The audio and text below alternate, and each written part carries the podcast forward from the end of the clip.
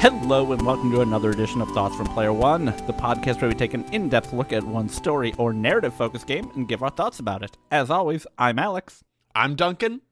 and this week we are finishing up Tell Me Why with Chapter 3. Tell Me Why, again, developed by Don't Nod Entertainment. This is a relatively recent game. I believe it came out about two weeks ago. Um, and you can pick up the whole thing on Steam, on the Microsoft Store, and I believe on Xbox. I believe it's also on Xbox. Um, Xbox. You have to say you have to walk up to your Xbox and say Xbox. Tell me why episode three, and then it'll do it for you. There's no other way to get it. there's no other way to get that's a, that's an old meme right there that's it's from back at the beginning of the xbox one lifespan when people were making jokes like that I'm still telling my Xbox to do stuff like that though. oh good i'm glad someone's getting use out of it duncan are you excited to finish talking about tell me why yeah, I, I, I made dang this. that's that's I made energy this tweet. I no, give me. You know. You know this this this whole first this whole I almost said persona this whole persona where you have to be you know we have to be there in like high energy and everything like that. I you know when I hear that I know they're faking it. hey you man know i don't fake a single thing on this podcast every bit of energy never i bring to it it. is real So that one night you weren't faking. no Okay. we don't talk about that night but no Okay. Well, anyways, I made this tweet th- when I released the second episode, and I said, Mhm. two down, one to go. I posted the episode, which I thought it was kind of fun, but looking back on it, I think it might have been a, a real feeling where I'm like, whew, all right, we got two of them done. Let's really wrap this one up here. Uh, and Yeah. that's I think that's kind of how I felt walking into chapter three. How about you? Are you do you feel like this was enough? How are you feeling? What's your temperature on this? I, I mean, I will say I am generally and genuinely very excited to talk about this game with you. I, I think you know we've said it in every episode that like I walk away feeling better after we talk about these games. I think they produce really uh, interesting and engaging conversation, at least between us. Um, Mm, hmm so like I'm excited for that. But I did I did take a little bit of that energy in there, and I wonder how much of that is like on us, right? Because we did, you know, we haven't played another game for this podcast since D started coming out over a month ago. So like we've been kind of locked into that, which I think is you know, the the rate at which they came out was beneficial for people who were just playing the game for the sake of playing the game because you don't want a bunch of dead time in between. But like I did appreciate the ability to kind of step back from Life is Strange season 2 when like recording wise and be like, okay, we can do other stuff in here. We don't have to have like a month and a half of just this. Um Yeah. so that I think that did kind of alter how I looked at the game going into it. Um, but I, I had high hopes for Chapter Three. I thought they could still pull off a really interesting story, and I thought they could still do a lot of really good stuff with it. I don't, I don't know that they did, but yeah, let's uh let's let's let's step into that. My let's we're gonna do our spoiler free thoughts first, then we're gonna step through chapter three, and then um just kind of give a wrap up about it. Uh, so that's your schedule for today. Uh, so my I'll I'll say first that I landed pretty low neutral on this uh, on this game as a whole, as well as chapter three. I think more neutral on the game as a whole, more bad on chapter three. Um, I kind of I feel like I felt positive about chapter 1 and 2 because I thought going through it I'm like they're definitely going to be able to wrap this up in a really nice way. They're definitely going to be able to do it. And they didn't mess it up in any way shape or form. it just felt like they took the safest most knee like necessary most knee jerk road there. Like nothing within the decisions that they made for what happened surprised me or it was very predictable, which is something I said last episode, which again isn't always a bad thing, Mhm. but it still brought me feelings of going, "Yep. Uh-huh. Okay. yeah, Got it. So that's uh that's my general take on it. I'll get more in depth about certain scenes that rubbed me the wrong way or ones that did work for me uh later. Mhm. But yeah. I, I, I definitely see where you're coming from there. I, I definitely think I landed a little more positively on the game than you did. I, I walked away from it. Uh, you know, I wasn't like, hey, this was a great experience. I'm going to recommend this to everybody, but I walked away from it feeling, you know, somewhat contented. Um, but I, I do definitely agree when you say that, you know, They didn't do anything shocking. They didn't do anything surprising, which again is not necessarily a problem. But it did feel it felt like a very safe story, right? It felt like it kind of had all the the edges rounded off a little bit, and I think part of that is like the type of storytelling they were trying to do. They didn't want to go, you know, bombastic with it. You know, all of the supernatural elements they introduced kind of started to be explained away um, as the episodes went on, with the exception of like their voice. Uh, and I think, I think they were quoted as as you know talking and taking the representation of Tyler as a trans character very seriously, and they wanted to make sure they didn't fall into like any tropes or triggering things, which you know, including things like people being, you know, incredibly offensive to Tyler or dead naming him or like him being on the receiving end of serious violence as a result of his trans nature. And I, I don't think they had to do any of that. And I think that, you know, it's it's completely fine that they didn't, but I think they then kind of expanded that approach to the story as a whole and made it Yeah. feel like the story was just very safe as opposed to just the representation of Tyler and the experiences he had. And I think the game is is worse for not not being able to separate those two. I will say it is what it felt like. This could be the story they wanted to tell the whole time, and there was no influence the other way. That's just how it kind of landed for me. Yeah, I can't really see what else they would do with some of the things that were set up, but I guess yeah, I, I it, it just felt like overall there's also a lack of character and characters to it. Like, I don't know, it just not a lot of the side characters stood out to me. It felt emotionally safe. Like I, I don't know, maybe Yeah. that's again just Yeah. me, but like it, these characters were going through like serious things and going into like oh, you know digging into horribly traumatic experiences and any instances and we'll definitely talk about one of these where like it seems like there should have been a long lasting effect or there should have been something serious was like really kind of toned down a little bit but not even that it was just like it was always sequestered it never felt like any of these decisions or conversations or things that they were doing had any long reaching impact on their character arcs everybody felt like pretty much the same character as they were at the beginning of the story with Yeah. no real change whatsoever. Uh, and I think most of the characters didn't have like you know it was a shorter story. A lot of the side characters were just introduced here and there. But like I think back to Allison and Tyler's relationship and who they were as people, like before they reconnected at the beginning of the story and where they ended, at least in my save. This is not much of a difference. They're pretty much the same people, except for now they, you know, had some central mysteries of their lives resolved, and that was it. So like, that that was not I, I think they had room even in th- inside of the story they were telling without changing any like scenes or actions or uh, things and and still making it a better story that felt more emotionally resonant they just kind of didn't go for that as much Yeah. I I think I draw biggest problem with the resolution, which we'll we'll we'll get into, but Mhm. yeah, I, I I don't think I could have said it better. well then in that case i think we should probably step into the the specific stuff so this is your official spoiler zone warning we are going to be spoiling everything that happens in chapter 3 from this point on So if you have not played it, now is the time to jump off if you are still hoping to. Otherwise, we're going to get into it and kind of go through scene by scene like we have with the other two. All right. Thank you. Thank you for passing it off to me. no did it. problem. Do the work now. I have bequeathed upon you the work of the hard part of the podcast, which is summarizing effectively. All right, let's get into this. Uh, so, the game opens up with kind of how every episode has woken up, or, or, or episode has woken up, episode has opened up, uh, where we get a scene of either or both of the characters uh, d- doing midday or whatever sort of actions and then licensed music. Like, this has actually been every intro. Well, before that, there was the goblins thing too. Uh, Yeah.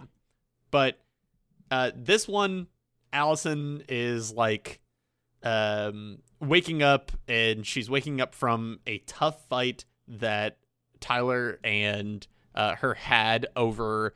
Uh, if you remember in episode two, they Tyler had wanted them to dig deeper into the memory of seeing uh, whoever was on the boat that one night. Uh, but but she she kind of said we're going too far. This is hurting me. Things like that. So now she's kind of recovering back at her in her room at Eddie's house, and she's she kind of trips into a surreal dream, and she's there with like the Mad Hunter and there are like all these pieces of paper on the ground and it's like you killed me and you know it, it's it it's just your typical sort of spooky dream like walking through doors and seeing yourself as the victim of the murder on the scene and it's it's I don't know. I uh, how did you feel about this dream? Because I think it is. I, I will say checkbox one uh, for don't nod. There must be a spooky Yes. dream rule. Uh, There- so Don't Nod always has some weird surrealist dream, usually at the eve, uh, like right before or right after some horrible, harrowing, emotional stuff.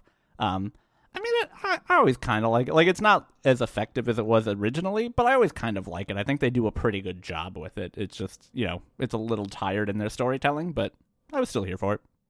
I kind of wish it was more revealing about something that we didn't already know. Like it was very just kind of summarized what happened again and reestablished feelings of I killed her. I feel very bad about it. Moving on. you know. Yeah, I mean, the whole thing is just meant to highlight Allison's kind of heightened emotional fragility right now. Right. That's a good point. Um so so Allison then kind of uh wakes up from that and needs to get ready because she needs to send off the uh the application for the apartment and get ready for a lunch date with um with uh what's her name? Oh my god. Denise. I forgot her Thank you. name, so I didn't write it down. Okay, good. Yep, Good, with good. Denise. Uh, yeah, so she's kind of ambling around the house. Um, uh, Officer, oh my god, Officer Brown left waffles out in the kitchen. Dude, I, I was so hungry. I saw those waffles. Mm, Mm, those cornmeal waffles look good. Uh, they did look very good. Waffles always look good in Don't Nod games. I'll give them that. That's a don't nod staple too. That is a Don't Nod staple. There's always a Waffles at some waffle point. scene. Oh god. I bet we could actually find a waffle in every Life is Strange. I bet you we Alright. could. Definitely at Fishtail Diner or Whale Tail or whatever. Yeah. Hmm. Um. I mean, that covers Before the Storm and Life is Strange one. Um. yeah. I don't know about two though. I bet. Did their dad make a waffles in the morning in one of those scenes? Almost certainly, right? In one of those flashbacks. Oh, yeah, yeah, yeah. Yeah, okay. Yeah, you have like a flashback and I think you walk into his room and he says, "Son, in the morning, I'm making waffles." and then, and then a police car topples over him. What is wrong with you? That's one of those surrealist dreams. yeah. that was really awful. I'm sorry. Um, uh, so a lot of this is just sort of Allison saying she doesn't feel well and like you know it, it's it, it's hard and the fight with Tyler and you learn more about Uncle Eddie and like I don't But know important, importantly, Allison is also hallucinating this entire time, right? It's not just her saying, I don't feel well. It's her seeing visions of things that didn't happen that are like seeing visions of Eddie telling her that, you know, like misportraying their relationship and saying that maybe like they're not as close as they were and seeing visions of Tyler saying that, you know, she abandoned him even though that's not what happened, right? It, it's her securities being played out in front of her because she's just so mentally, you know, torn up by this whole ordeal. yeah yeah good good good I got. Don't worry, I got you. You the one who played the game and then I'll swoop in at the end to like remind you of the one thing that makes me sound smart because I remembered it. um so then what happens here is um Tom and Michael are at the door because oh, this is also an important note that I just kind of feel was was just sort of laid out there and didn't really get a scene or an idea about it. She got let go from her job? Wait, did she? Yeah, if you if she says uh she why else would they be dropping her stuff off? And she they also say you were a good worker, but Well, I if oh, it was because she's planning on moving, so she quit. uh, well, no, because it. hmm. yeah, I guess so. Maybe. That makes they don't, more They don't make it clear. I, I when I played through, I was just under the impression of she's not going into work today. You know. Well, and they I were think coming by to be like, "Oh, you're sick. Here, we'll drop some stuff off for you or something." you forgave her though, and I didn't. That is true. Because That is was, true. I wonder if the scene played out differently for us then. Yeah, because in mine she was like, "It's gonna be." It, I think she got let go in my story, um, but they don't Also- really talk about it after. We are also glossing over the most important part of this whole scene, which is as Allison, you go into the basement to get your phone, and you decide you have just enough time before lunch to make a quick gift for Denise if you choose to. Which, if you choose to, she will then pull out a block of wood and whittle it into an entire little like, wolf head Just a quick keychain, one. which cannot take the three minutes it shows it taking in the fucking game. Like, Well, that is not- Alex- I've got just enough time to put together a quick gift before lunch. Alex, what did you want to happen? Did you want a a, a, a, a three hour carving mini game? No, I don't understand. If they're gonna frame it as the idea of I've only got enough time to put together a quick gift, I didn't want her to whittle a wolf head statue. I wanted her to be like, "Oh, here's this fun thing I can wrap up" or something like that. well, she's very artistic. Well, I they didn't want it to be a tacky gift. it could be a mixtape. People love mixtapes. She could make a mixtape in five minutes. I'm gonna make sure I get you a mixtape next. I would fucking- Unironically, love that. I would love That it actually so sounds pretty cool. Uh, anyways, so um, yeah, Michael stops by for a little bit. You talk about the Tyler fight, and you can choose to tell him if you think it's worth it to um to to have him go over to talk with Tyler for a little bit. And I said no, and pretty much what he said was, "Well, gonna do it anyways. Bye." Really? Okay. I Yeah. because I laid it all bare with Michael. I was like, "Hey, here are these like I'm having these hallucinations and things are really bad right now." And also, yeah, go talk to Tyler if you're cool with it. And the scene made a lot of sense that way. The construction of it worked if you made those exact choices. I have to imagine it didn't work as well if you didn't. Yeah, I said, no, I don't think that would be very good. And he went, ah, well, uh, I'll try. I'll try. You're like, what? I told you no. I don't think it would be a good idea. That's fine. I got a negative twin point for it. So, choot choot. Um, All right. so you uh you go out to meet your uh, meet Denise. Um, thank you, Alex, for on this document just writing cop friend. I didn't remember her name. I wrote this at work. I didn't have time to look things up. Dude, that's incriminating. Look, if anybody from my work listens to this podcast, I plead the fifth. I didn't just say what I said. um, so there's not a lot that happens here. You No, you pass there's really by- not. You pass by someone who's having a um, a, a conversation about the mailbox bandit and or something along those lines, Mm-hmm. and then you go to sit and have cobbler with um some other cop who is just like a Didn't just a name on the real document for this one either. just a real shitty person. Like he's Mhm. just he, he- there is a cool moment where you're talking to him and you can eavesdrop in on a different conversation, but if you Yeah. don't have him talking while you're eavesdropping, he catches on to it. That's kind of cool. I like that It's mechanic, neat.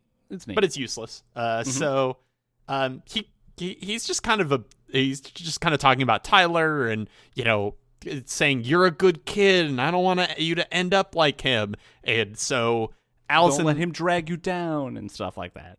yeah, and Allison hasn't been feeling well, as we've mentioned earlier, for this entire episode. So eventually, as he like reaches out to touch her, she uh, begins to have a panic attack uh, or an uh, an anxiety attack. I sorry, I'm missing the term right now. Is it I think panic it is attack? a panic attack. Yeah. Okay, yeah, panic attack. Uh, and she's like, I just need some fresh air. And you go outside and you play this game on your phone.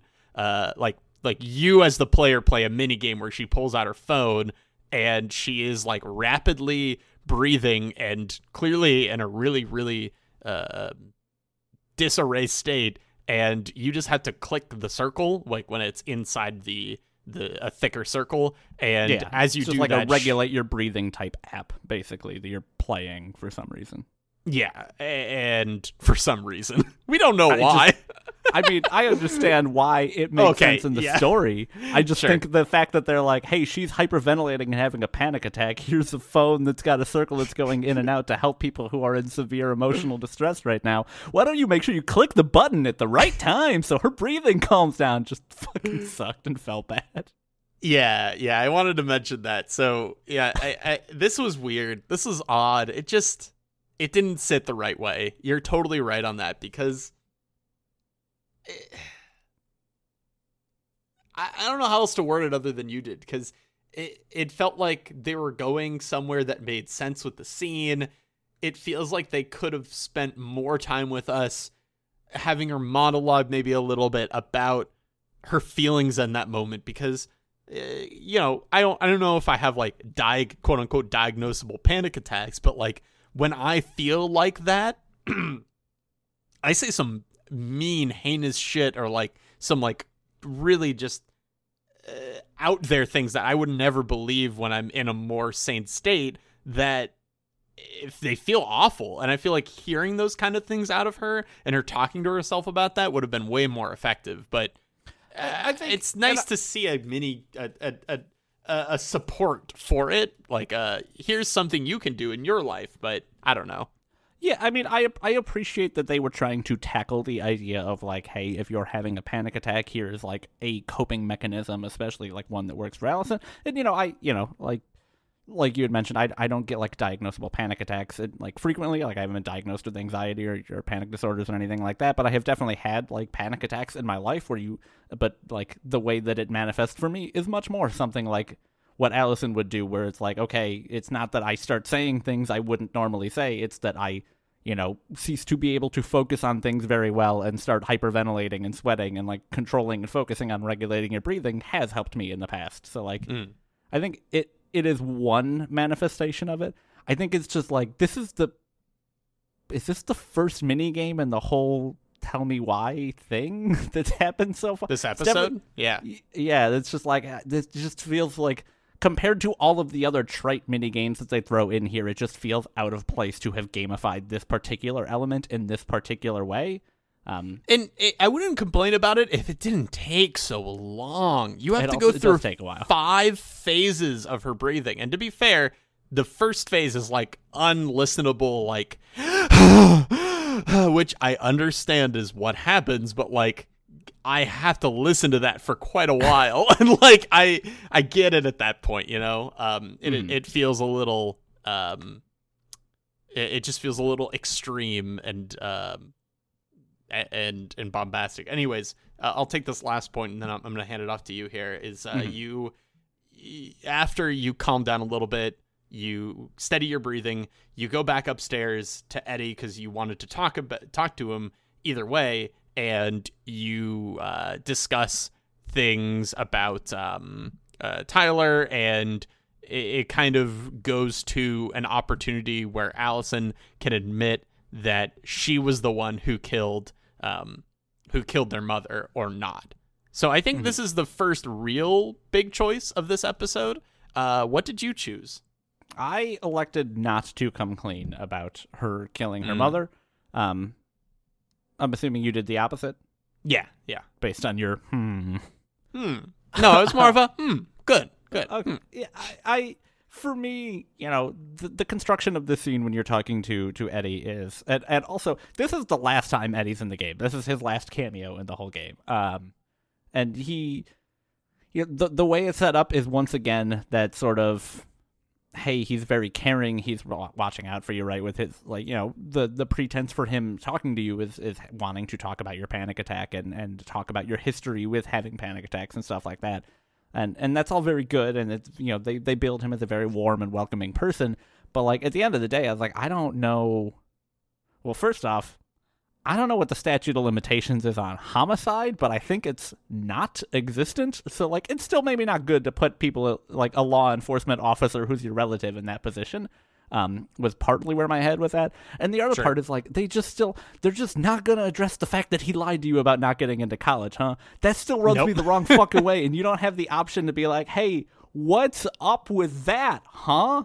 So I I still was not, you know, hundred percent team Eddie in, in this game. So I was like, you know what, I'll keep this to myself. I think it makes sense now that she's in a calmer state to like be able to reassess things and decide that Allison maybe wouldn't want to to make that decision without talking to Tyler first. So it, it made sense in my mind why she wouldn't tell him.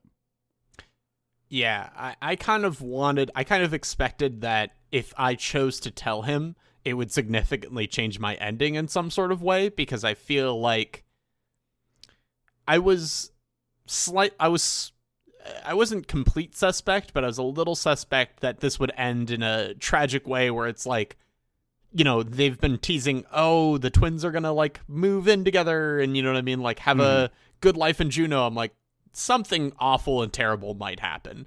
So I was a and little suspect. Be, you would be completely well within your right to look at the track record of Don't Nod Games and think it would end tragically.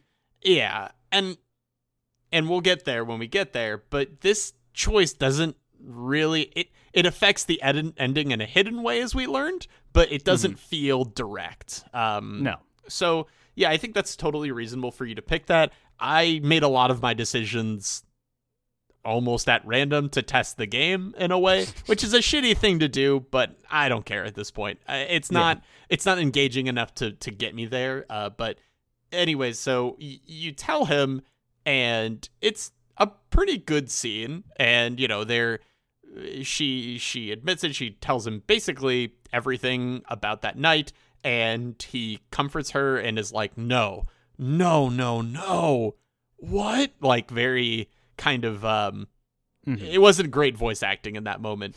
but the weird thing is is that after that he's like, "Well, do you feel better now?" And she's like, "Yeah, I think I do."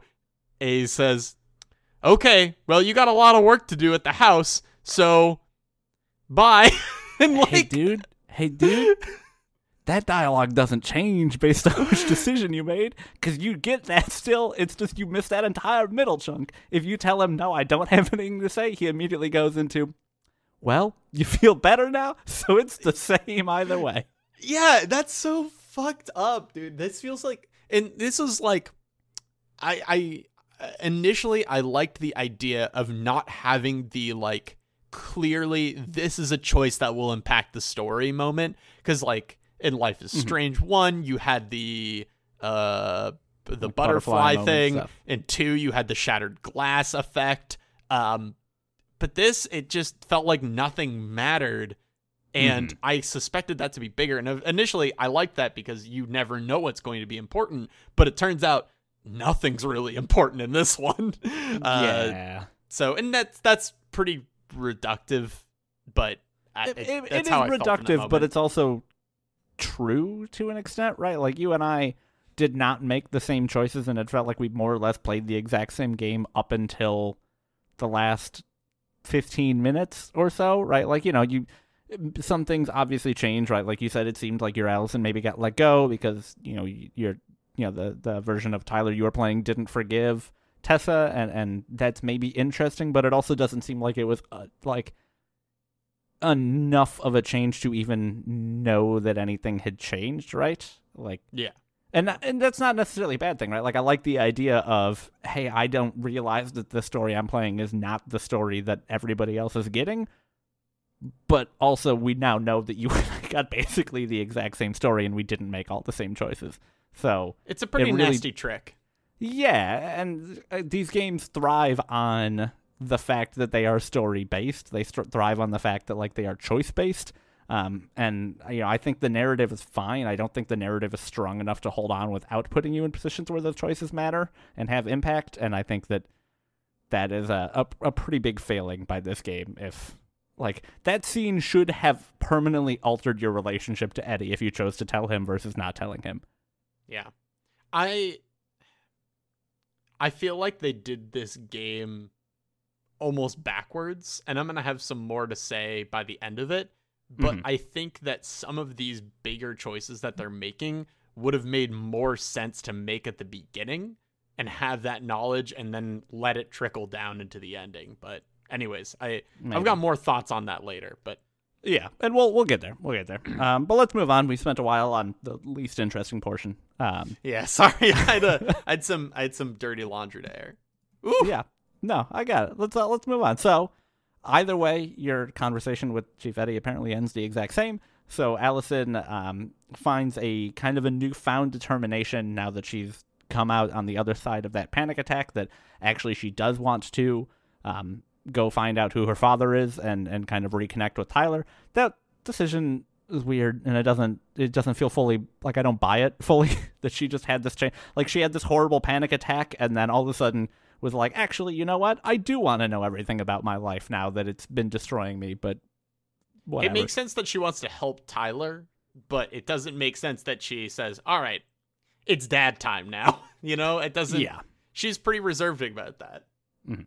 But anyway, she um so she has a hunch, a hunch that you are led as a player and as a active participant in the storytelling here to to the game wants you to believe that Sam might be your father, which is so obviously a red herring that it, there's it's almost not even worth talking about. But What are you talking about, Alex? There's so many good clues. Okay, There's so many He's good clues. Fond of her.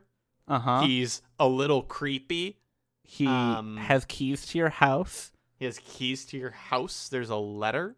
Um, Mhm, he's a mhm, bear in the story, and we all know bears are sexy. mhm. Um, Tessa says something in season two ab- or episode two about uh, just ask what happened to Sam. It's a lot of like it's He gives you fish. Too, he gives you fish. It's way too heavy handed. Like from the second Allison's like I should go. It's like no, you don't need to. We all know it's Tom. You don't need to do this. Um, Yeah.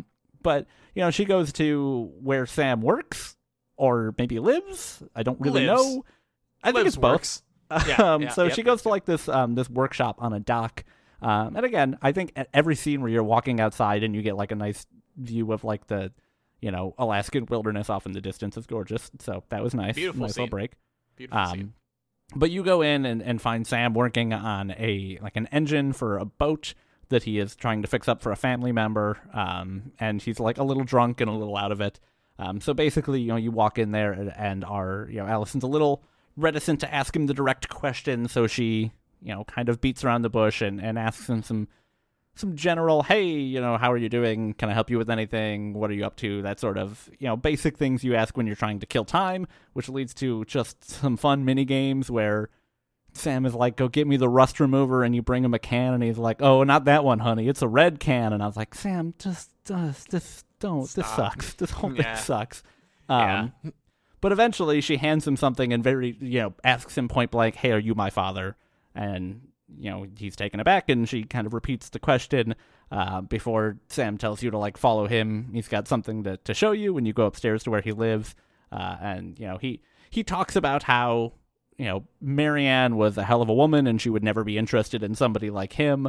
Um, and also that if he was your father like you know he might not be the best dude. He might not be you know the perfect guy but he's not a coward. He wouldn't have run away from raising you know you uh, allison and tyler so he's not, but he shows you a bunch of pictures of like his relationship with your mother, you know, and like how close they were and how much he She's a was you know, special woman. yeah, how much he was very obviously super in love with your mother. Um, uh, throughout all of that, you do find in one of these pictures, um, as Sam is getting slowly more and more drunk, you find a um, a picture that shows the building of the garage, uh, uh, where you see Sam kind of setting up a ladder ready to go into the attic of your garage, which you didn't know existed. Um, and then you know that kind of sets off a clue for Allison that oh maybe we should go in there. You know I'll, I'll go back to to find Tyler and we'll go figure out if there's a clue to to what we need in there. Um, and then Sam you know basically passes out and and you know you spend a little more time talking about him and how distraught he is and you really get to the depths of how torn up Sam was at the death of your mother and how much he had like how much stock he had put into his relationship with her. Um, I don't think they were ever actually dating, but you know, like I said, a very unrequited love type situation, but they were very close. Um, and you know, it's a a relatively good scene for Sam, I think, where you know it, you get to see how much everything has broken him to some extent, and how you know how barely held together his life is at the you know ha- like like you and Tyler haunted by the specter of his past. Um, and I think that's they do a good job with that. What they don't do a good job with, which I have to bring up here, is um, if you're playing this game on the Windows Store, and I have to assume on Xbox as well, they don't do a good job with naming their stupid fucking achievement pop-ups that come at the most emotional scenes. Like when sam finally reveals that he's not your father and you get an achievement pop-up with the fucking like bing noise that you get when an achievement pop-up comes up that is titled are you my daddy? which hey kind of takes the kick out of the uh, emotional swell that was going on in the scene right now. And that's not the only time in this game that that happens It's so playful. I love it. Ba-ding! Are you my daddy? you look at a passed out broken man on a couch in the fucking attic of a shed it's just why hey Dontnod how about you don't have microsoft achievements for your story based game that interrupt the entire thing i just How I do you like couldn't- this one? How do you like this one? Make peace with Marianne at the cemetery from chapter two. Ba-ding! Rest in peace, Rip. Kawaii. Ba-ding! it's why would they do that why are they all puns why are they all jokes I I I don't know. I I don't. Why does it need to have an audio either? I i don't know it's so bizarre. I'm yeah. I, I don't think we could ramble on for this much longer. I have a couple things to say about this scene though. yeah I think the way Sam was obviously probably drinking before, but Yes. he when you're done looking at the pictures, he just kind of like grabs a un, un unknown bottle and just starts chugging in the most like cartoon like if I was 8 and someone's like act like you're drunk, I would like kick the bottle back like 97 degrees and then drink it all the way go glug glug glug glug glug and he does got- it like that, and it's just. Sorry, go ahead. I'd say I got the impression that the the you were supposed to walk away from it thinking that bottle was mostly empty, and that's why he was doing that. But it's hard Ah. to tell because the I see. there nothing ever comes out of any bottles in these games, even if But- they're supposed to, and it's just don't show the close up of him drinking. But yeah, I I totally even if get they it. Do, even if that bottle was empty, he like passes out in near minutes past this. So it's kind of Mhm. like I would I would think there's something in there. Um, and I do like the looking back and uh, learning more about of character because I think what you said earlier about you know like the twins, you, them coming in is a lot of the similar of what they come out with, and Mhm. I think Sam is one of those characters that I learned more about and learned to accept a little bit more as I Mhm. came out, which is diff, which is not the same for like Tess or Tom, I guess, but um, kind of. But we'll get there, anyways. I- Yeah. so I think this this scene was handled pretty well. Um, yeah. yeah, it, it was overall a generally a, a pretty good scene. One of the better scenes in in this episode, I think. Um, And wouldn't But- you know, I fucking called it, dude. I didn't. You know what? It wasn't in the house, to be fair, but I knew there was a secret space. Yeah, I mean, yeah, that makes total sense. Of course there would be. Um, Mm, mm-hmm. you were right. You were right. Um, but before we get to that secret space, there's another scene. Um, we then kind of jump perspective and go from following Allison to following Tyler. Um, and we are with Tyler, who is on the docks, trying to, again, trying to visualize the memory of who his father was on those docks by himself, which he is, you know, largely unable to do and kind of pushing himself to his limit. Um, and Michael shows up, uh, and at least in my game, at the behest of Allison. I guess your game, despite Allison's wishes, which kind of tinges this whole scene a little bit differently. Um, Don't tell But Mike- Allison I'm here. Michael shows up, and you know he's there to try and, you know, make make good between you and Allison and check up on you and make sure everything's good. Um, at which point you decide like, hey, you seem pretty out. Like Michael decides, hey Tyler, you seem pretty out of it. I know what'll what'll help is we're gonna go ice fishing out on this lake here. Let's do it before you know we all move and won't have the opportunity to do this anymore. Um, so Tyler and Michael go out onto the lake and, and drill a hole in there and begin ice fishing. Um, I really thought this was going to be the moment when the game got tragic, only because if you talk to the lady in the cemetery in chapter two, she talks about how her husband died in an ice fishing ice oh, fishing Oh, accident, God. and I was like, "Oh no, man, that's some serious. Oh no, it's gonna get so bad." But it doesn't. It doesn't, and it won't. Don't What worry if- about it. What if Michael just fell in like a six frame animation into the ice. The That's what I you never saw no shit expected to happen is Michael would fall into the ice and like maybe you would he would die. I wasn't sure, but I was like, well, the- insane. I That's look, not gonna I happen. know, I know, but I was like, it's foreshadowing, and they won't kill Tyler because they obviously won't because that's not what the story is. But Yeah. Michael is the only character I have an emotional attachment to that's not one of the twins. They might kill him in an ice fishing accident because you and I made jokes on a podcast about it the week before, so maybe it's punishment. Sure, sure. Um, but you're the the whole scene is essentially um, Tyler and Michael, you know, connecting a little bit, talking and, and trying to build up a little bit of a rapport, talking about their past romantic lives, talking about kind of who they are and, and what they've you know been through to to get to where they are today. Um, so that eventually Tyler will begin opening up. You do have the option here to kind of more officially um, like make a move on Michael if you're interested in that, um, or or not. Obviously, um, not a lot happens in the scene, but I do think there's some good character building in terms of like Michael trying to explain and and open up Tyler's eyes to how he was maybe pushing Allison a little bit too far, um, and and Tyler kind of coming to realize that he's maybe a little bit. He's been focused a little too much on himself and not really acclimated to the idea that he is no longer in an environment where that's the only thing that uh, has come to matter. Um, I, I like the Tyler and Michael relationship. I I decided to make a move on Michael. That was kind of where I had set it up last time. Um, I think their relationship is it's fine. I like Michael well enough. Did you did you do that or did you choose to to not? Again, testing the game's limits. I said, uh-uh.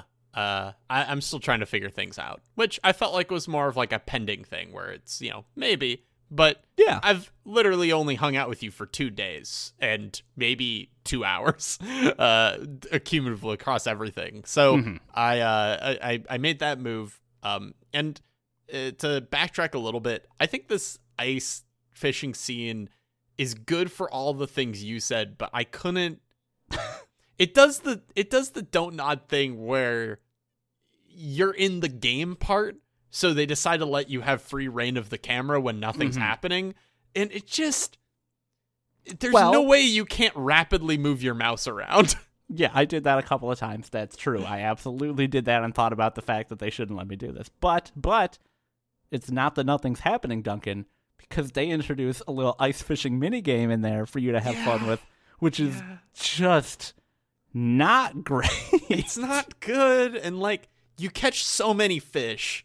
you catch and- three fish. I don't know. I've never gone fishing, so I can't say. But I feel like that's a lot of fish for the short amount of time they were out there. It does it does feel like a lot of fish. But Anyways, I've never I'm not going to complain fishing. about that. I'm not going to complain about that. What I am going to complain about is that there's nothing to look at. Like they let you have free reign of the camera, but you're both just and I get that's what fishing is. You're both just sitting there, but they're not very expressive. They the uh, Michael or I mean Tyler sort of has this pose where his like hands are just floating above his knees and I'm like if you're going to sell me this scene, at least get the pose right, dude. Like it just none nothing looks right. It or Michael has that pose, excuse me. It's just everything feels stilted and I think the topics they breached were good to establish a relationship, but at the end, you know, I I will make this assumption because it's going to be the kind of the same sin- scene syndrome but redacted is I got a scene where they were like, "Wow, look at that um you know, look at the sunset. It's beautiful." And they kind of like move closer. And I'm guessing that you got like a kiss or something. Yeah, Maybe? it- same they do the same thing and then move closer and then kiss. Got it, kind of yeah. like kiss as the camera like pulls out and fades away. yeah, it, it- they just subtracted that kiss and like it just feels weird because he did, he didn't seem hurt by me saying you know, I still need to figure things out, but you could definitely tell that it was a little bit more uncomfortable in that moment. And I don't know, it just didn't feel like a let's move closer and watch the sunset together kind of moment. Um Yeah, I mean, I think I, the I dialogue reflected it well, but yeah, I was go gonna ahead. say, yeah, the dialogue I think sells it a little bit with both of them talking about how they've never really had much of any romantic experience before, so they were both kind of like new to this idea of potentially being vulnerable and romantic with people. So I think I can buy a little more the like awkwardness of the scene because I think it's supposed to be built into the characters a little bit. Um, Yeah. But I, I do agree that it just it didn't it didn't fully sell me on it. And any time they give you free reign of the camera and you can look directly into characters' faces when they're talking is like ah, it's just it's not good. I'm glad I have subtitles on, so I just inherently read them and don't look at what the mouth is doing because it's never right. It's never right. Yeah, and and they they pretty much say we could play cameraman, but you do it. you do it. Yeah, We don't wanna.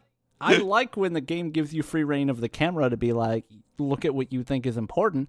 But you're right, there was nothing to look at. Like there was a cool vista that was pretty much always in sight, no matter what. So it didn't really matter what angle you were looking at it with. It, it there was there was no Yeah. value to it really.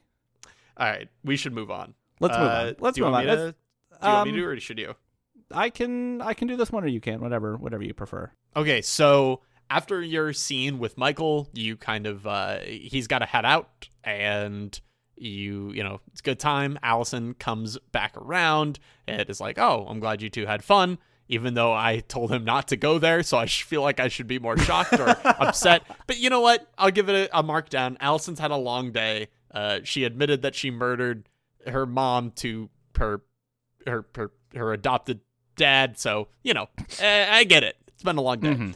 Um, and so he heads out for the day, and Allison says, "Okay, you know what?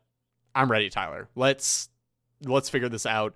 Um, there's something you have to know. Uh, that there is actually an attic inside of the garage. Um, so they decide that it is time to look inside of that that uh that attic. So Okay. Okay. Oh. Okay. well, I oh. don't fucking buy that they never saw the fucking attic in the garage. I don't think I've ever been in a garage more than three times and not looked at the ceiling enough to see if there was a fucking attic in the flat ceiling. Like there's a drawstring. It's so obvious. Well, the dross, the, the the way to open up the attic is behind a, a board, though. Yes, and I I would buy. I don't know how to open the attic. I don't buy. I didn't know it existed. That's fair. I, I don't think they necessarily. Well, yeah, they do kind of say they didn't know. I, I like the. I would love it if if Sam was like, "Oh, here's a picture of the uh of the barn." She's like, "Oh yeah, cool. There's an attic," and then never said anything or checked ever. That would be great. I would love it if she was like, "There was an attic in the old barn," and Sam's like, "Yeah, that's where your mom built the last puzzle for you guys, didn't you?" I just really assumed cool you puzzle. guys checked there early. Sometimes I get bored and solve it. give me a ring on my cell phone. If you get confused, I'll give you a couple hints. I built it, so I know all the tricks. There is a cheat button, but that's that's pretty nasty. You do have to know all your mom's mom's cool tricks and twists. Uh, but if you do need It's it, go- it's gonna I'm be your seven game shark. You only have to solve three of them. Um, Oh God! if you Okay, want, I, sorry. can, I took pictures of the notes. I'll send them to you if you don't want to solve the puzzle. I get it. I get it. You you guys are busy. You got a lot going on. After every puzzle, you're gonna see a bunch of important trinkets, but you should know sometimes I just threw my old beer cans in there and stuff, and I was done with them, so you can ignore those. I was really drunk. I'm sorry. okay, let's, let's move on. so sorry that was really good um so you uh you find a ladder you get up there and this is a cool looking area. I Yes, like the extremely cool. aesthetics. This is clearly where they put the budget. There Mhm. are it's this kind of beautiful set up fantasy attic with all these vignettes of different um uh, same aesthetic as the book of goblins so very fairy tale uh cartoony sort of uh, panels with different puzzles on them and it looks like a cool escape room and there is a center chest with a uh, a three you know little uh, a combination lock on it. And as if to say no no no. Don't you go looking anywhere. Don't you go exploring this is where you are now allison goes i think this is where we need to start without you looking at anything And like, I hate that so much. Just let me look around a little bit, then I- hold my hand. I will say, yeah, I didn't realize that, but also the game does hold your hand and direct you enough that, like, you know, I, I made a joke in the voice of Sam that there's seven panels, but you only have to solve three. But there are smaller panels next to each of these huge panels that are, like, you know, the actual puzzle panels about your mom's life, and I didn't really look at them because I didn't need to, and I just felt Right. like the scene drawing me forward. So I do wish that you had maybe gotten a little time to look around before that prompt was given to you. Yeah, it, it- that's a minor nitpick, but it they they just do these kind of like inconsiderable hand holding things a lot. But anyways, to, to divert too much from the actual scene itself, um, there are these puzzles where the, mo- pretty much all of them interact with the Book of Goblins or prior knowledge of the characters and the animals that they represent. Uh, but you learn as you go through more facts about your mother's life. Um, you learn that her mom was I, maybe both of her parents, but more specifically her mom, who is referred to as the Gold Queen or something along those lines. Something like that, yeah. yeah, um, wanted her to be a um, engineer and wanted her to like you know uh, be successful and things like that. But she Mhm. had gotten pregnant um, in in between that time of like high school, college, I think, um, by by someone who um, who kind of almost immediately broke up with her around that time, I guess. Um, the timeline's a little bit unclear for me, but that's, that's yeah, it's all it told in that very storybook way, where it's like, oh, th- this queen did that, and then the princess ran away. So you know, but I, I think you're right. Yeah, she, you know, her mom also she was rich. I guess their family was rich. Um, but yeah, then then Marianne gets pregnant and and runs away to Alaska and kind of like tries to pursue art and stuff like that. But yeah, the the the father Mm-hmm. for the the child was basically never in the picture. Yeah, and um, so then she moves away, goes to Delos Crossing, and you don't learn much about her pregnancy at this point. It's it's kind of like then Mhm. blank. Uh, so you move on. You learn that the um, that she had also gone to some sort of um, what what is it called? It was like not a camp. It was a a congregation of sorts, a commune. Thank you. Uh, she she had gone to a commune, made some friends. Uh, your characters is surprised by how social of a butterfly she was at that commune, or maybe how happy she possibly was. Uh, but regardless, she came to Delos Crossing. Um, there's a and, and by the way, these are all told with little knickknacks and letters and things like that. Uh, Yeah. But one of the last ones is a letter from her dad explaining how um, you know, hey, your mom passed away. I we haven't been talking. I thought you should know. And he kind of guilt her about not being there and how like it's literally just me and pans of, you know, pre-made dinners and nothing. No one's here. Mhm. It's just me. And um she probably didn't respond from that point too, which is Yeah.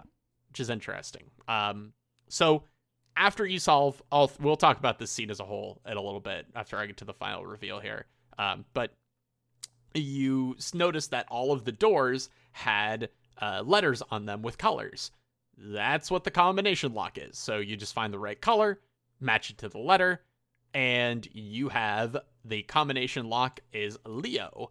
And you open it up and learn that your mom, that pregnancy that was referenced earlier, um, happened, and her son did not make it, um, whose name was Leo. And you find a picture of in your backyard where he was buried, and that is sort of the like big reveal in the attic, and that's where you learn, you know, what set Mary, you know, what what was Marianne's sort of bigger secret with her life, you know, and, it's not just Leo, it's like everything and learning about Mhm. her. Um, so the twins sort of feel like they learned a lot more about her, but not as much that night. Um, the side things that Alex mentioned, the side four ones, they don't provide a ton of information. Uh, I, I did them all, uh, but yeah, that was that's basically that scene. I think this is kind of the the biggest scene out of all of them. Um, how did you feel about this one? Did you enjoy the puzzles? What's the Yeah, I mean, I I generally was extremely high on the scene. I think this is the best part of the game. I think the scene is probably the best scene in the whole three episodes. Um, like again, like you said, that the the actual construction of the room is beautiful. The like large wall sized you know puzzle tableaus that you're solving by moving around these pieces are really interesting. Um, you know, and you can kind of like a lot of the previous puzzles were reliant on you reading through the book of like a specific story in the book of goblins and then picking out like really specific stuff um, this one, these ones are not really that. It's a lot more of like, you know, the first one is just like a spot the differences puzzle, basically. Um, and then the, the ones after that, you don't need to rely on the Book of Goblins. You can just sort of line up, you know, hey, this is the path she took from the castle, which is probably her home, to like these different things. And, you know, then these were the people in her life and, and what they, you know, what was important to them and, and what her relationship was with them. And I think all of that was really interesting. Um, and I do think the, the emotional um, payoff for all of this and like getting a lot of background about your mom's life and why she struggled and why she was so isolated and then why um like what was the the catalyst for her you know I, I guess for for lack of a better term like the mental instability that is shown at the beginning of this this like game? Why the idea that you know somebody calling social services on her would set her off in the like specific way that it did? I think all of that does pay off really well um, so I think this was probably the high point for for the whole game for me. This whole scene. Yeah, I'd have to agree with that. Just learning more and thinking about the past things she did, and I think that it could have used a little bit more twin commentary about her because they kind of just they don't say a ton other than just the very like base obvious thing. So mm-hmm. like when you learn that your mom died, that her mom died, you're like, wow, her mom died. But they don't really go too much deeper into that. I think it would have been interesting to hear a little bit about that. But yeah, you get, understandable. You get some good commentary when they're talking about like, should we reach out to our grandfather, um, and then like referencing the tone of the letter and how they don't want that in their lives and stuff like that. But yeah, largely you don't get yeah. much of that. They also do that thing that I totally and completely understand but don't like, where like there are clearly two people in the room. I have played both of those characters, but I am currently playing one of them, so they will be the only one doing any puzzle solving, and the other one will just stand by going, hmm. And like that's not, that's, you know, feel a little weird. That's fucking me in an escape room, dude. I'm just kind of like, hmm, hmm, this is a hard puzzle you're solving, huh? I've done an escape room with you. You did fine. wow, dude. You know what? You're just breaking the comedy barrier. You know, I'm trying to make a relatable meme, like lay me when I'm in an escape room puzzle. Fi- you know? All right, fine. I did an escape room with you. You did markedly worse than everybody else. Is that better? you feel better about yourself now, Duncan? Yeah. Um, I, I, go back and I go back and forth whether I would have liked these puzzles to be a little bit more difficult because they were what I would define as like I Spy Baby puzzles, but I I like them. I I like them enough because the theming and wrapping around them is nice. Yeah. But I think it would have been cool to spend a little bit more time, like you know, maybe they connected a little bit or something like that. But I, I get it. I get it. I'm okay. I think. It yeah, I think they were worried about losing some players because the actual like story drive is maybe not enough to get you through a frustrating puzzle.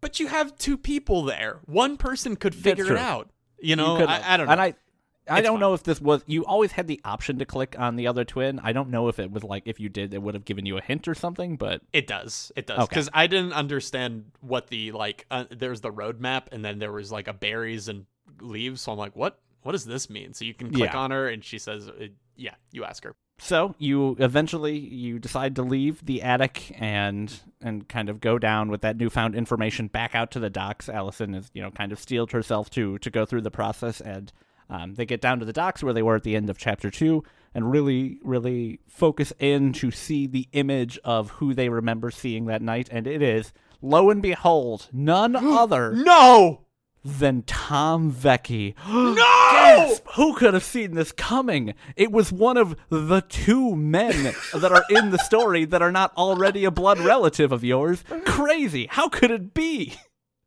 Um and the voice sounded exactly like him in the flashback. I don't even I don't know how they didn't know it by chapter 2. That's why I'm saying this episode should have been episode 2.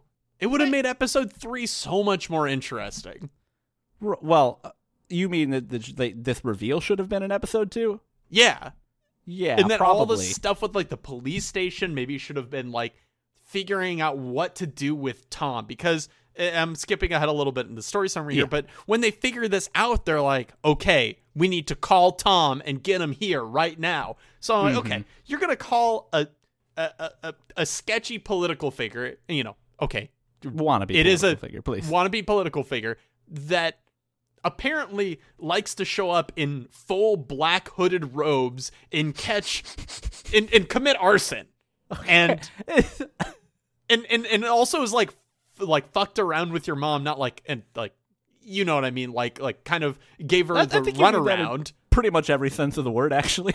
yeah and like you're like okay let's call this man and get him to the house alone with us Yeah. you know it doesn't make any sense so i wish i would have seen some planning on this you know i i uh, the the follow-up doesn't make any sense to me but you know, heightened emotional state, and it's two adults, so they probably feel pretty safe, and you know, it's small town, but I don't know. Uh, I, call sam get Call sam to Sam. beat the shit out of him Sam is definitely still passed out by this point in the story. Are you kidding me? Uh, sam dreaming about that puzzle So yeah, as Duncan alluded to, um, the twins are surprisingly shocked by this, and then decide that they need to to get answers from Tom. Uh, so you know, Tom shows up a little bit later in the night, uh, and kind of you know, you the the twins address him and try to you know say, hey, we know you're our father, and he you know basically begs them to keep it on the down low because he doesn't want Tessa and everybody to know, which the twins inform him, hey, Tessa already knows. Um, and then they, you know, basically accuse him of like, you know, what did what did you see in our mom? Like, were you just, you know, fucking around with her? And he explains, you know, basically that you're. He's got a really, really creepy line where he says, "Your mother was a very pretty woman," and I was like, "Yo, you suck so much, Tom." um, yeah and then he explains that kind of he saw in her the life that he wanted for himself, right? Like, you know, she it's like She's she had been everywhere and she traveled and she's exciting and that's the type of life I expected I would have. Um, and then I think he got, you know, drawn up in that and then, you know, got her pregnant and kind of the relationship ended. Uh, and then, you know, he again you you saw the scene in, in chapter two where he shows up and she threatens that if he ever shows up there again, she would kill him. Um, you know, because he threatens to go public with the fact that, um, or you know, it, he she says, "Hey, you need to be giving me money," and he says he won't and threatens that he would tell the courts that you know they're his kids and he would get custody of them.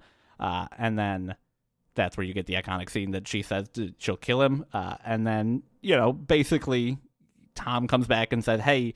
You know, you can't go public with the information about this, you know, partially because, again, he doesn't, I guess, still maybe thinks Tessa doesn't know, um, but he doesn't want this to ruin his mayoral campaign. He doesn't want this to ruin his life. He doesn't want everybody to know that he just abandoned, you know, children that he had. Um, and then basically says, if you do that, I'll tell everybody what I know, and then gives his version of what happened that night where he had, you know, was threatened and then came back later to check on Mary-Ann because he you know, thought that she was maybe frazzled and was going to, to do something drastic, uh, and he wanted to check on her, where he saw her loading the gun and then kind of got scared and ran away, um, wherein he saw the scene play out, the, you know, where she died, and his version of the events is that Mary-Ann had never threatened to kill Tyler, and she was walking up there saying that she didn't plan on hurting him when he then saw um, Alyson run up and, and stab her in the back and kill her. Um, so he says, you know, he knows Alyson killed her, that it wasn't in self defense, and that if she goes, you know, the twins go public with the fact that he's their father, that he will then tell everybody about that, and that there's a, a whole lot, Alyson has a whole lot more to lose than, than he does because, you know, she killed her mom and it wasn't in self defense, and, you know, everybody knowing that would be understandably pretty bad. Um, so they the twins kick him out and then they go to the docks to essentially remember that night where there's again this this part of the scene I really like there's you know the two different versions of it playing out and Alyson and Tyler have kind of a back and forth about which one they think is real. And Alyson continues to have like issues um, with not necessarily knowing what she believes, but being you know, understandably distraught that she thinks she may have killed her mom not in self defense and not to protect Tyler. Um, and then you are, you know, Tyler basically says, hey, you know, it kind of doesn't matter. Like when you decide something is true, that's sort of it. So you have to decide now which of these ones were true. We'll never know the truth, right? He might, Tom might just be fucking with us, or we might be remembering things incorrectly. We don't know, and we'll never know because there's no way to be sure.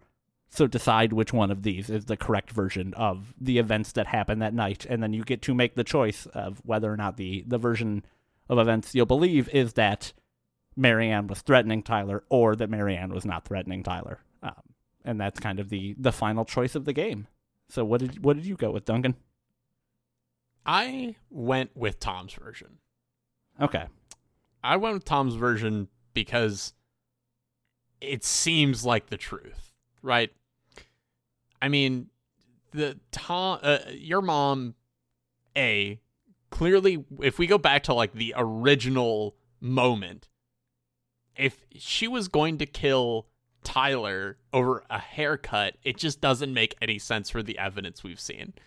She was clearly a little bit off, you know. She was, uh, uh but but she clearly cared about them and did things to take care of them, and I and she was not hallucinating these like anything. I just, I I think she it makes the most sense that she was going to commit suicide because of all, almost all of the things that we've seen and you know what was going on in her life and it got interrupted and she you know it just makes so much more sense like I, I, the the i'm going to kill you because i know you're trans just doesn't track with me very well so i will say because so you and i made the opposite choice here um and i will say the the version of events that leads up to the decision I made, um, or the way that it's rationalized, is not you had a haircut and you were trans. Um, and they, you know, they talk about what they think happened on the dock afterwards based on which choice. As, as you kind of alluded to, they talk about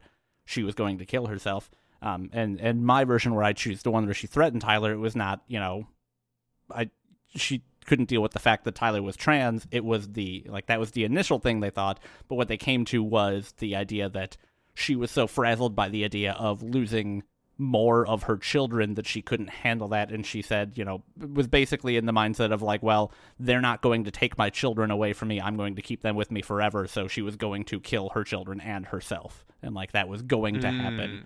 So that is kind of the the rationale i guess i i 100% agree it with you that i think sense. the one that you went for feels like the correct version though. Like that feels like what actually happened.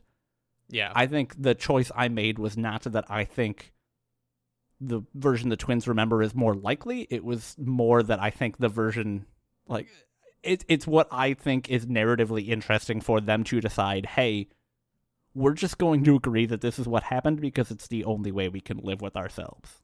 Yeah, and I think that's what makes this decision so much more interesting. It's not what's the truth and what's not you know what's real and what's not real which is part of the truth but i think it's yeah. less i think it's more about when you face trauma when you face something difficult that happened in your life your perspective of what happened in that moment is shaped by how you felt about it and what you want to believe about it and you can convince yourself of almost anything and especially when the twins have you know a shared voice and mm-hmm. there's clearly some sort of mental connection between the two i think they could convince each other of something that happened um, mm-hmm. not only by a trusting relationship but also via the supernatural so uh, wrapping around to it i think the choice is more centered around when you face this trauma when you did this thing do you believe the thing that makes you feel more comfortable? Or do you believe the thing that um, is a difficult truth to face knowing that in the back of your mind you know you'll never wonder kind of thing? Mm-hmm. um, and i think that's what makes this a much much more rich and interesting choice than anything we've seen so far. Yeah, I definitely, and I, I think um, the the reason I ended up going with my decision of of keeping the twins' original story, as I mentioned, was you know partially because I think that's the one they can live with, but I do think that like the way that they frame the like Tyler's dialogue around the question, right? The idea that hey, the only things we have to go off of are our memories, which are inherently infallible and we don't know for sure, and what Tom is saying, which is also a memory and also a person who has a reason to be spiteful and vindictive towards us. Yeah. So, like, we're never going to know 100% whether we remember correctly or not. We're never going to know for sure that this is what happened. So, like, if we don't know for sure that this is what happened, let's stick to the thing that we've believed our whole lives because we don't actually have evidence to refute it and we've come to like grips with that already um Yeah. but i do think you know objectively i think it's more likely that the the choice you went with was the probably true one Yeah, and and I think again, it's like both are narratively interesting, and I think that's what makes it a good choice. I'm not picking it because, you know, I'm like, duh, this one works, or duh, this is better for their relationship. It is what story do I want to see from this point, and Mhm. What do I want them to be like in the future? And I think that's what makes a good choice. Um, and luckily they completely deliver on that 100% Oh, yeah. whatever you choose oh yeah, yeah, we don't even need to say it. It's so good. Go play it yourself. It's super cool. Um, so the the the choices here so there are essentially four different states for the game to take at this point right um it, it, based on what i've seen at least there's the a scene immediately after this that we'll talk about and then there's one of two epilogues and everything from before you make this choice the scene after and the epilogues um, the tone can be very different based on the relationship between the t- twins and then i think the actual dialogue and what epilogue you get is based on a combination of which choice you made and the relationship between the twins. So it's kind of like I, watched a lot of these different scenes on YouTube today that I didn't get, and a lot of them are similar, but the tone is completely different if you're you, you ended the game with the twins not being close anymore as opposed to being close. So I do think that there's a little bit more there than I initially gave it credit for, but I also don't think the ending from this point on is any good. Yeah. Um my ending was it was Tyler I I ended up with a positive twin uh connection and I told um I told Officer Brown, Chief Brown what happened and I decided to believe in Tom's story. So I got the ending where Tyler is at the house. It is completely cleared out. Um, well, almost completely cleared out. And he is Mhm. just doing the final, like, let me grab my stuff because I'm going to head to Juneau to go live with Michael and Alyson. Um, so as you're packing up, you get kind of nostalgic about a couple of the rooms. You take some pictures of them, send them to Alyson. You're talking with her on the phone about, you know, drive safe and, you know, everything's good and packing up here. And it's very like next stage of my life, like Mhm. good vibes. Um, and you got the everything is happy and and then you just kind of leave and there's a car scene where tyler's driving with all of his stuff and uh yeah that's This, Kind of the end. what? There's some voiceover of him calling somebody from the fireweed camp again and just talking about his Right. life, which yeah is fine. Um, yeah it doesn't it just didn't do a lot what about yours Yeah. So I also ended with a positive twin, um, I don't know, ratio or whatever. Uh, and then I made the opposite choices. So I believed the original version of the twin story. I didn't tell Chief Brown that Alyson was the one that killed him. So you get, you know, you get two scenes. So the the scene immediately after the ending is kind of the same for everybody, which is just Alyson and Tyler in a bedroom. Um, and Tyler kind of pouring Alyson a drink as she struggles with everything. I think the only difference in the scene, um, I actually think the actual dialogue is pretty much the same based on which choice you take. I don't really know that it's that much difference. Like there's a little difference, but not that much. Um, Yeah. But the the main crux of the scene is, I think in every one of them, Alyson will always say that she doesn't think the twins should use the voice anymore.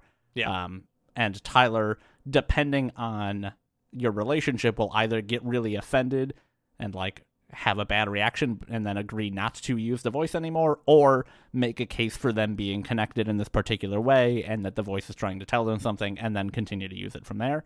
Um, so I think we both probably got the one where they continue to use it. Yes. Um, that actual scene I think is still pretty good. Like that part of the ending I still liked. I still think there's an emotional resonance there. That's all pretty good. Uh, but then the epilogue I got was Alyson moving a bunch of stuff into the home where they grew up. Um, so it is now, you know, filled up again, but filled up with some of the same furniture and some new furniture, and it's been kind of redecorated. Um, it's clear that she is, you know, finishing moving into that house. Um, and then has a phone call with Tyler, and you know, walks around and. You know, it's all got kind of a, a jovial tone, and Tyler and Michael are living together in Juneau and liking it there. Uh, and then she is walking around, kind of reminiscing about things in the same same sort of way. And you know, you see that you know uh, Tom lost his mayoral race and then broke up with, or uh, Tessa divorced him. Um, at least in my my version of it. So Yeah. uh, you know, a bunch of little stuff like that, and then Alyson is looking for inspiration because she is trying to write a new story, um, making clear that she is trying to be an author. Uh, and then, you know, she sits down and pens a new chapter in the Book of Goblins that is basically just a recap of her and Tyler's life and adventures. You know, since they came back together, and we get kind of a slow pan out. I the epilogue sucked. I don't I don't have like a good concrete reason. Like it just feels like the game really wanted to A, they wanted to deliver a happy ending. They wanted to give you the happy ending that you wanted when two of the four epilogues are happy and two of the four epilogues are like medium happy, right? Like either way everybody's in a good position in their life. It's just sometimes they aren't close as twins anymore. But like it's just it, they wanted to tie up every loose end, but they didn't tie up any loose end well. Like none of it felt connected to the story. It just felt like okay, now walk around and read pieces of paper that explain how thing. Like it felt like you know the ending to a 70s college comedy where it's like and then this Right. person went off to do this and then th- and it's like I don't need that. And then the cheesy thing about the Book of Goblins was like fine, but also I felt emotionally like relatively happy. And then they were like, and just walk around for like 15 more minutes and look at things more. And I like, I don't know. We're past the climax. This is done. Yeah. Like I don't, I don't give me a three minute montage of all these different things happening set to music. Like you're fucking don't not. Just do that. You do it every other time anyway, and it works fine. Just don't don't do this. Yeah. Um. Ugh. Also, Tyler doesn't look as good with his head shaved. I'm just saying that. Oh hell no! That that hairstyle is fire. It's bad luck. Yeah, It's he's got a great hairstyle. He doesn't need to shave his head.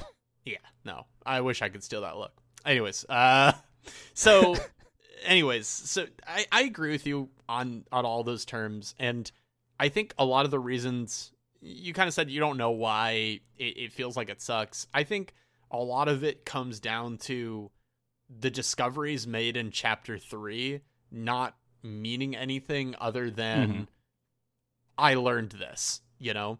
So if you look at the big three is, is Leo, Tom, and what they choose to believe, and I guess Mary-Ann's history. And I feel like that doesn't influence what happens at all in the crux of the relationship. Because, like you said at the beginning, too, they kind of come in the same as they come out. And Mhm.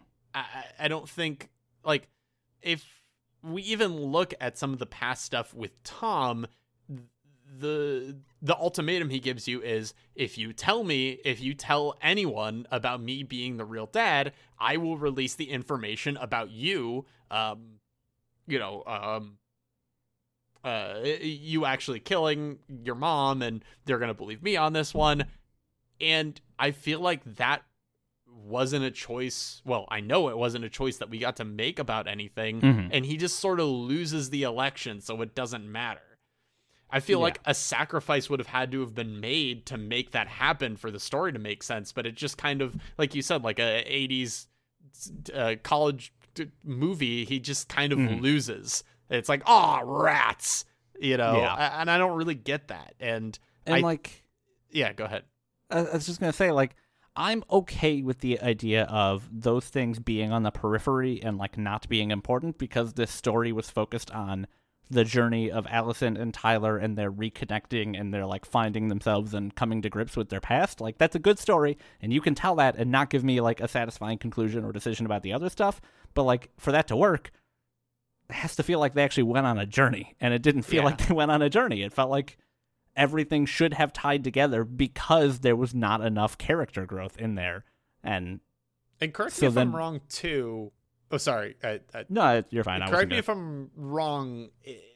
I- felt like with your ending, I watched that one.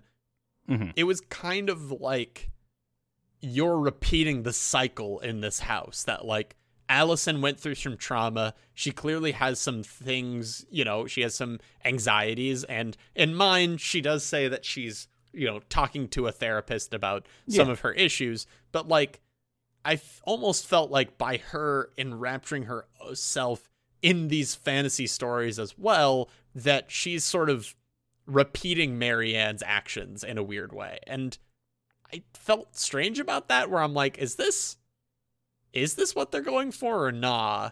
Uh, I, I There's don't know if you got that definitely- intention. there's definitely a bittersweet undertone with the idea that Alyson is not, you know, breaking free from the life that she clearly did not want to be a part of at the beginning of the story. But I, I didn't get necessarily a, a cyclical thing as much as I got the idea that, like, oh, Alyson has so completely come to grips with her life that she is now no longer desperate to get out and is now comfortable with understanding what her mother's life was and okay, like, replicating portions of that. So for her to accept that, she has to admit to Eddie that she killed her mom and also believe Tom's ending. Right? For her to For her to move to Juneau. I I think I don't know how the I'm I'm unclear So still how the choice with with Chief Brown Yeah. impacts into all of that. But she definitely t- only moves to Juneau if you um believe the Tom's version of the story. I'm pretty sure. I'm pretty sure. I would need to see a flowchart to be 100% positive because I'm not 100%. But I think that's just what it doesn't is and I make any sense. None of these decisions link to this. Like Yeah. it just nothing connects. Like you could have you could have scraped you could have scrapped out the from when you go into the attic to the end of Tom's scene and then showed me this epilogue and I would have not been shocked at all. Like either of them. Yeah. You know what I mean? and like I I guess I I do struggle with the idea that like the conclusion if you choose to not alter your version of the story is for Alyson to then stay in the house which Right. feels incorrect because the version of the story that Alyson has believed her whole life is what led her to want to not be in the house anymore, right? Like I I didn't at no point did I make a big character choice that was Alyson accepting and changing her version of the past. Like I didn't tell Chief Brown, so my relationship with him should have been the same as it always was. I did not choose to believe Tom. I did not like do anything to ruin my relationship with Tyler, right? Like everything was pretty much exactly the same as it was at the beginning of this, except for now I know my dad sucks, and I say, okay, cool, I'll stay in the house, and I don't understand why. Like that again, it just it doesn't make sense. It's like they had cool ideas but didn't find a way to link them with like actual emotional arcs for characters. yeah. Yeah. Also, I take I take issue with like I I liked the representation of like how Alyson's mental state at the beginning, like the first third or maybe half of this episode, how that was impacting her, how that was coming out in these supernatural ways, how that was coming out in these biological ways, how like she was struggling to overcome that. And then it's just sort of like gone after she talks to Eddie. Like there's mm-hmm. very little allusion to it. She's totally fine. She completely changes her mind about everything. She's totally thrown in. Like th- that should have been a big defining character like moment for her when she's like going through this and trying to overcome it. It should have had ramifications throughout the story. Like it should have been something that they introduced at like the beginning of episode 2, but it was just sort of here and then gone and it's kind of like it didn't matter. And I don't like that's that sucks. Like that was a big thing. That was like they tried to tackle this issue. They tried to tackle a character struggling with these traumatic things that have had long-lasting impacts on their life. And then they set up all this good groundwork and just walk away from it. Yeah, I, I I've had a I've had a light theory with some of this stuff that and and I don't know, I'm still kind of mixed on it where I feel like certain games and certain media will want to take care of an issue they're passionate about. And let's let's just take the anxiety route with this Mhm. one. And I think what they wanted to do is said, okay, it makes sense for Alyson to have anxiety with this with this situation. It makes sense Mhm. for her to have that mental um mental uh, issue and she needs to tackle it. And then they said, what's the cleanest route for being able to say that and then resolve it? Mhm. and make a meaningful impact for people and sort of I, I hate to say it because it just seems so shitty but it just feels like it almost feels like they're earning brownie points in that way where a- and it's like well we got the phone app and we said she's seeing a therapist. Aren't we tackling anxiety in such a Mhm. you know pc way? And it's like yeah you're doing it right but it doesn't mean anything. And if it doesn't I mean anything there's no reason to have it in there I don't. I see. I, I take issue with that not because I think you're inherently wrong, because I don't think they're doing it right. I think they are doing it safely. I think they are doing it in a way that like this couldn't possibly offend anybody who wouldn't already be offended by the fact that we have a trans character in the game. So like, this is fine. But I think it's a it's a it's almost uh, borderline offensive that they would have these issues and treat them as if they are so clean and clear and easy to handle. Like the the mental issues and trauma and like huge personality like character flaws it's it's all it's messy it's dirty it's complicated it's difficult and like you have to embrace that if you want to make a story around it. And they just yeah. they felt like they wanted to embrace it. And every time they got kind of close to it they stepped back from the ledge. And i understand them wanting to be like hey we want to be really sensitive. Like we don't want to you know do anything that would be particularly triggering to anybody. We don't want to do anything that would be like difficult for people who suffer from this. We don't want to misrepresent you know emotional issues. We don't want to mis- misrepresent you know trans characters. We don't want to do- misrepresent anything like that. I completely get it. I totally understand where they're coming from. But by doing so like like we said they just they it was all all the edges were shaved off. So all of these things they wanted to tackle didn't feel real. They felt like like you said like they were checking off off a list of things they wanted to address but they were like filling in the box before they'd actually had anything meaningful to say about any of these issues. For sure. And i think that they did tyler's transness well. And again i'm not a female to male trans so i can't say like they did it well. But it felt good to me because they it was an issue and it did impact the story and it did come up and it, it was established from the beginning. And like he went through messy issues with it. Like almost every character had something to say that was not completely like this is the 100% right way to address someone you know what i mean Mhm. um and and they slipped up and they made mistakes and some characters had oh i'm sorry i you know duh that was stu- stupid of me and some didn't and like i think that makes sense and like it became a part of the memories and it was woven in really really well where this felt like again like you said it's a checkbox thing and they don't they they have a lot of those and some of them are done great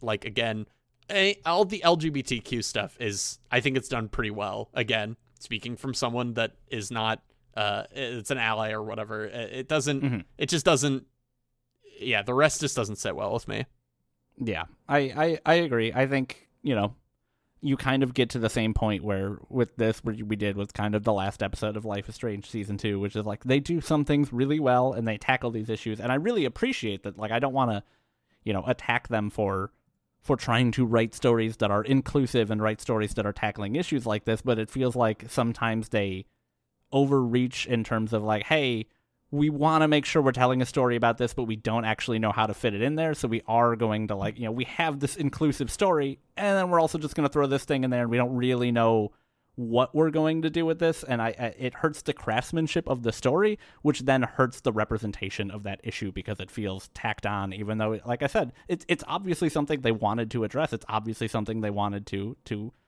to you know tackle in some way they just didn't. They just didn't No. do it successfully in a way that made it feel real and like an actual part of the characters and i, I think that that sucks because i really do think that games are better for trying to be inclusive and and and addressing these things and you know just didn't didn't quite have the chops on all of the issues on this one. But you're right like the trans you know tyler being a trans character i think was was handled relatively well.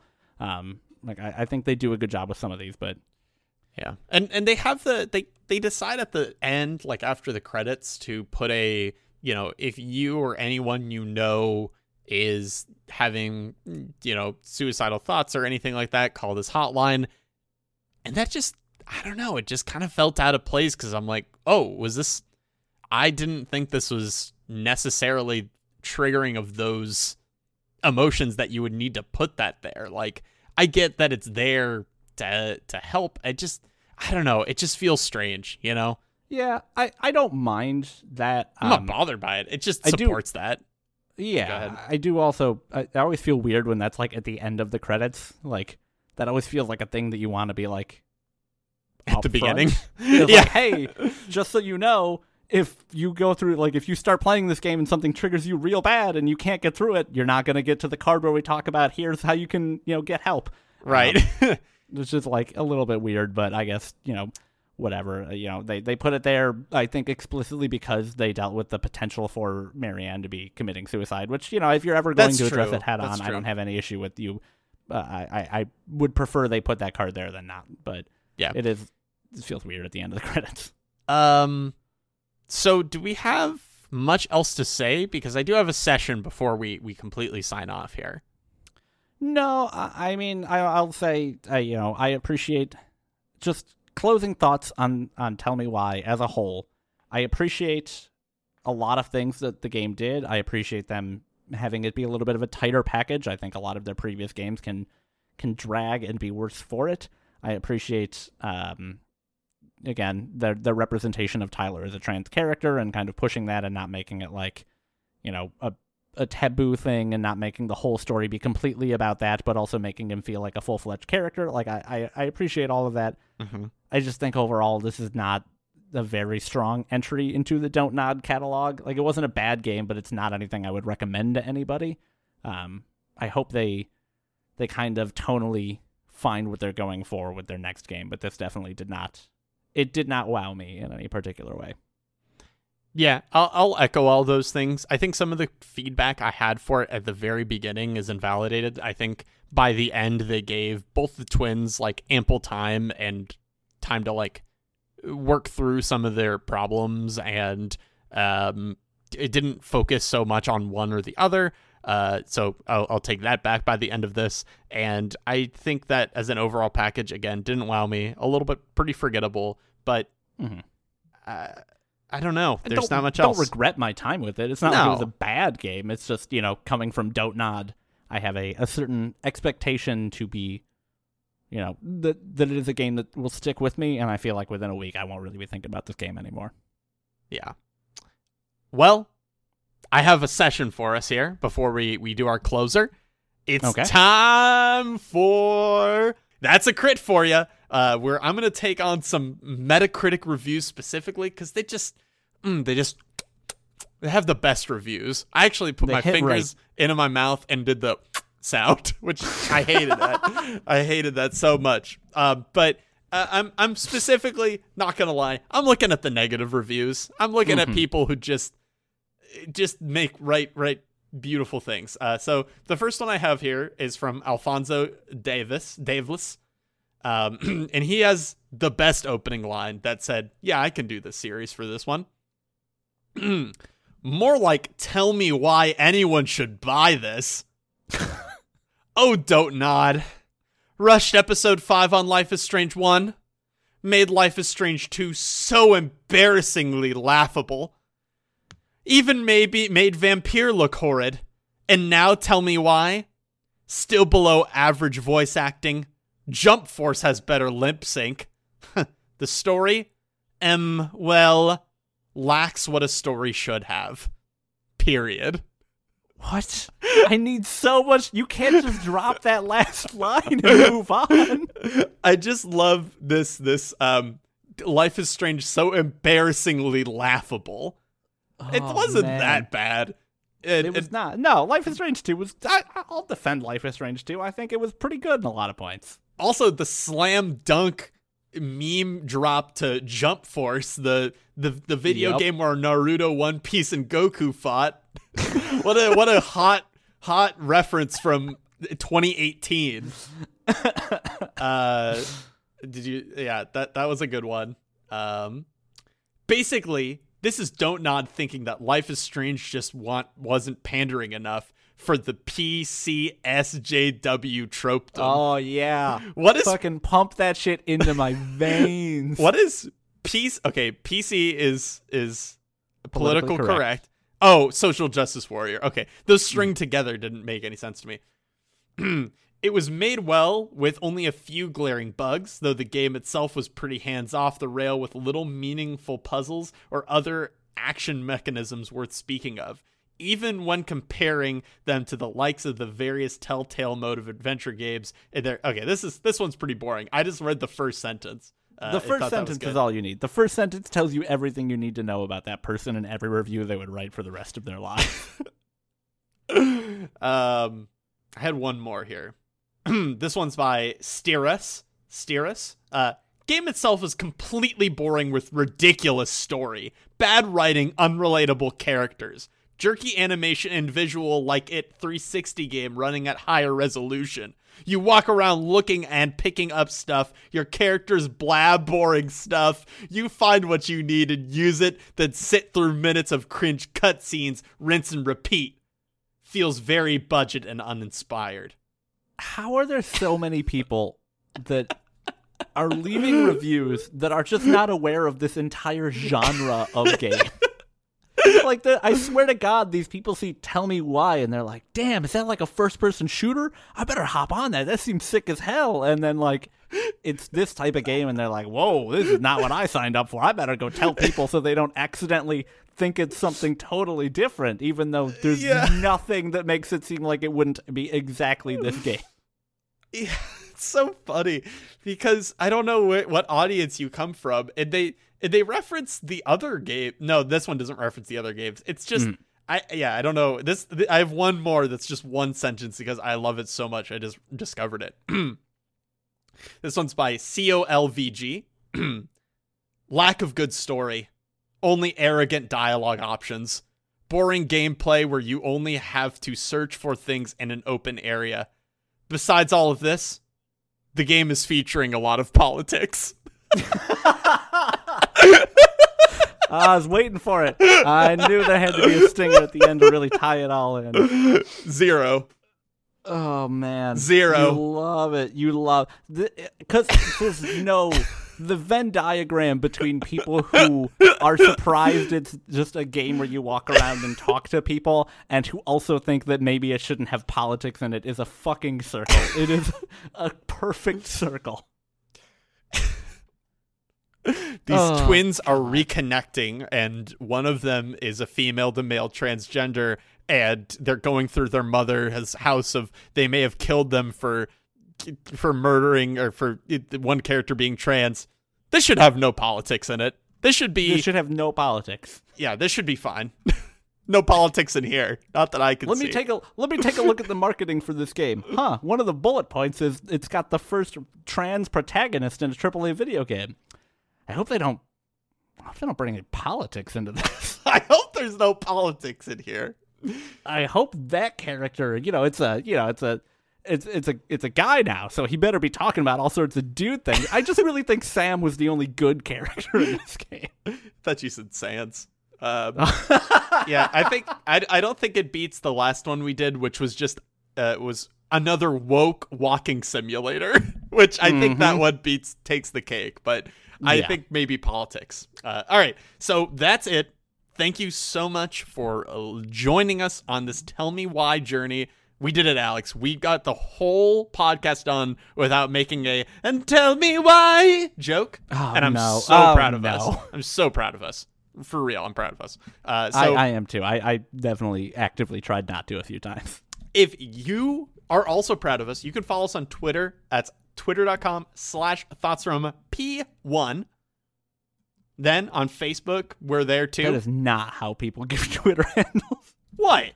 At thoughts, At from, Thoughts P1. P1. Okay, well, fuck off. I've been doing this for years, dude. You don't come by and tell a master how to do his work. I've been doing this before you were born. Our email. I wouldn't is- come by and tell a master how to do it, but apparently this is where we're at. So I don't know that that's what I'm doing right now. still in school. Um, our email is thoughts from player one at gmail.com. There's no numbers in that one. It's all spelt out. And hmm and you can leave us a review if your podcast app does that. I'd really appreciate it. We're on other podcasting apps like Spooderfy, iTunes, wherever you get your podcast. Hold Yeah. up. Peanut Jr. just tweeted that there's pumpkin spice almonds. I'm out of here. Gotta go buy me some of those. What the fuck just happened? I was lazily throwing, scrolling through Twitter and I saw that The that master at work, ladies and gentlemen. Duncan, would you I just- was- would you bring us would you bring us to our new closer, please? okay. Peanut Jr. says they're not basic, No. they're delicious. Okay, maybe they're both. We're not advertising for Peanut Jr. They're not paying us. okay, all right, all right.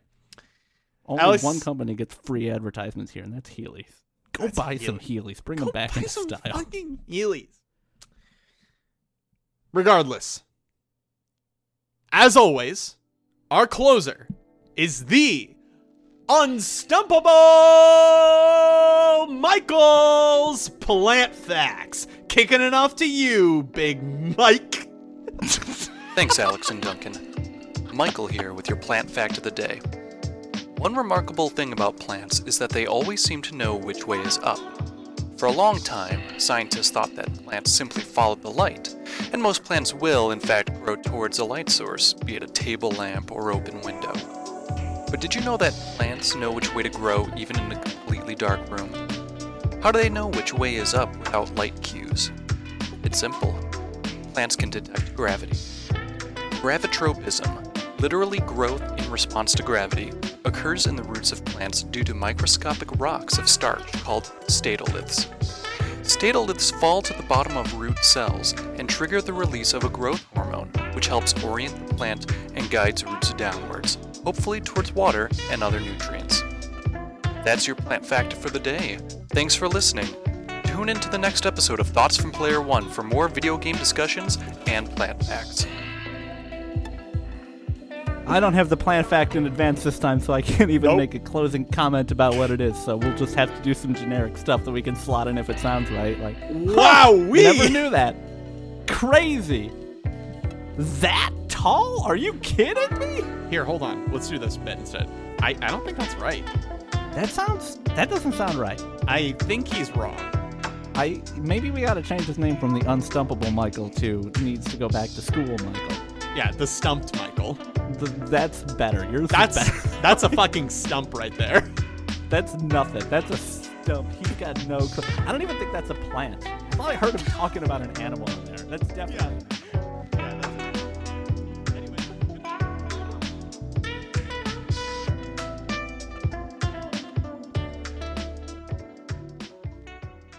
Let me. A fireside chat. Uh, Fire. One of FDR's famous fireside chats here. This one's about Tell Me Why, Chapter 3, wherein we talk about how the resolution of World War II impacted Alyson and Tyler. ask um, not what Dontnod can do for you. Should we restart this? yeah.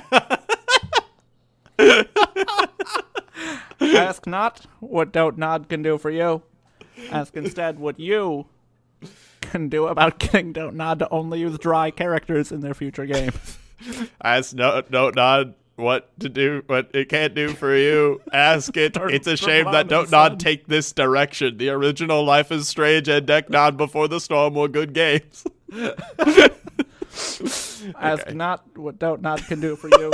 Ask instead how long it takes to play through the original Life is Strange for an eighth time, even though nothing has changed, because it's just so much more relatable. I just don't like the other two. No reason or anything. It's just, it got a little weirdly political for me. I'm not a bigot or anything like that, but it'd have to be about Mexican kids in the second one. Keep it all. Keep it all.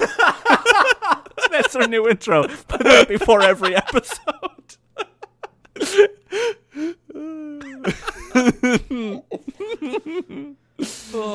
That's not what Dontnod can do for you. Ask who's your daddy. okay. It's been a while since we've had uh, post credits music material, but here we go. All right, I'm just we're sticking with it. It's fine. It's fine.